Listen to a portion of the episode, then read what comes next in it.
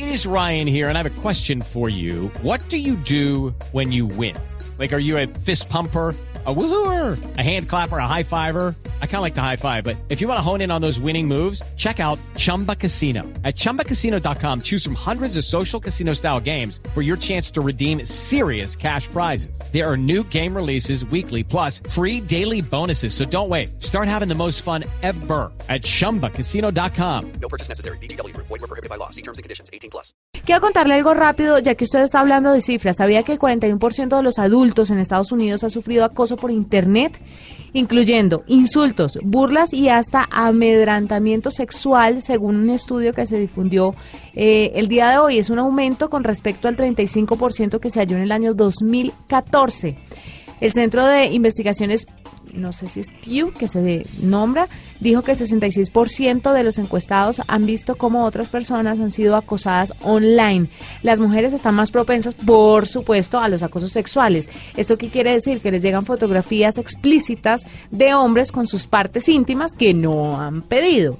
Pero además eh, los hispanos y los afrodescendientes también son los más afectados. Y esto subió también y se disparó por el, pues por el triunfo de Donald Trump en la presidencia de los Estados Unidos, que de una u otra forma hizo que la gente tuviera más licencia a través de redes sociales para molestar, insultar, amenazar a los hispanos y a los afrodescendientes a través de redes sociales.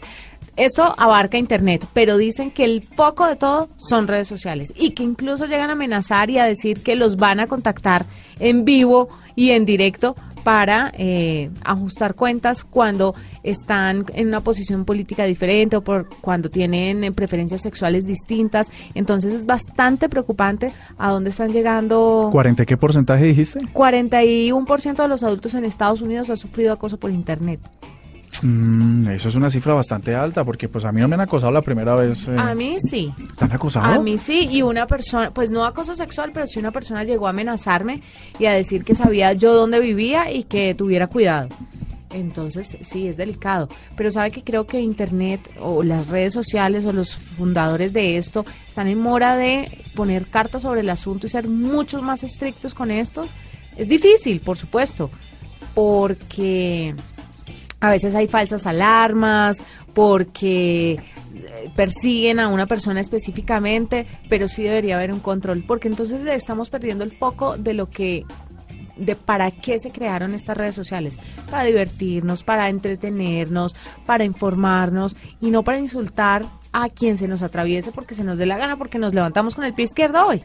Sí, no, y además que fíjate que comentarios tan tan inocentes en apariencia como tú publicas una foto en bikini y alguien te dice, bueno, las personas que publican fotos en bikini, y, y llega un usuario y le dice, oiga, ¿cómo está linda? o ¿cómo está de buena? o mire ese eh, lo que tiene. Bueno, que sean muy específicos. En realidad parece un comentario que solo refleja la descripción de una imagen, pero la persona que, que recibe esto eh, en volumen puede realmente sentirse afectada. Digamos, alguien que publica una foto con la intención de demostrar que ha trabajado por ser, eh, tener un cuerpo sano y tal, y le dicen gorda. Sí. o lo contrario. Es difícil. Entonces, digamos, se expone a la persona a una agresión completa.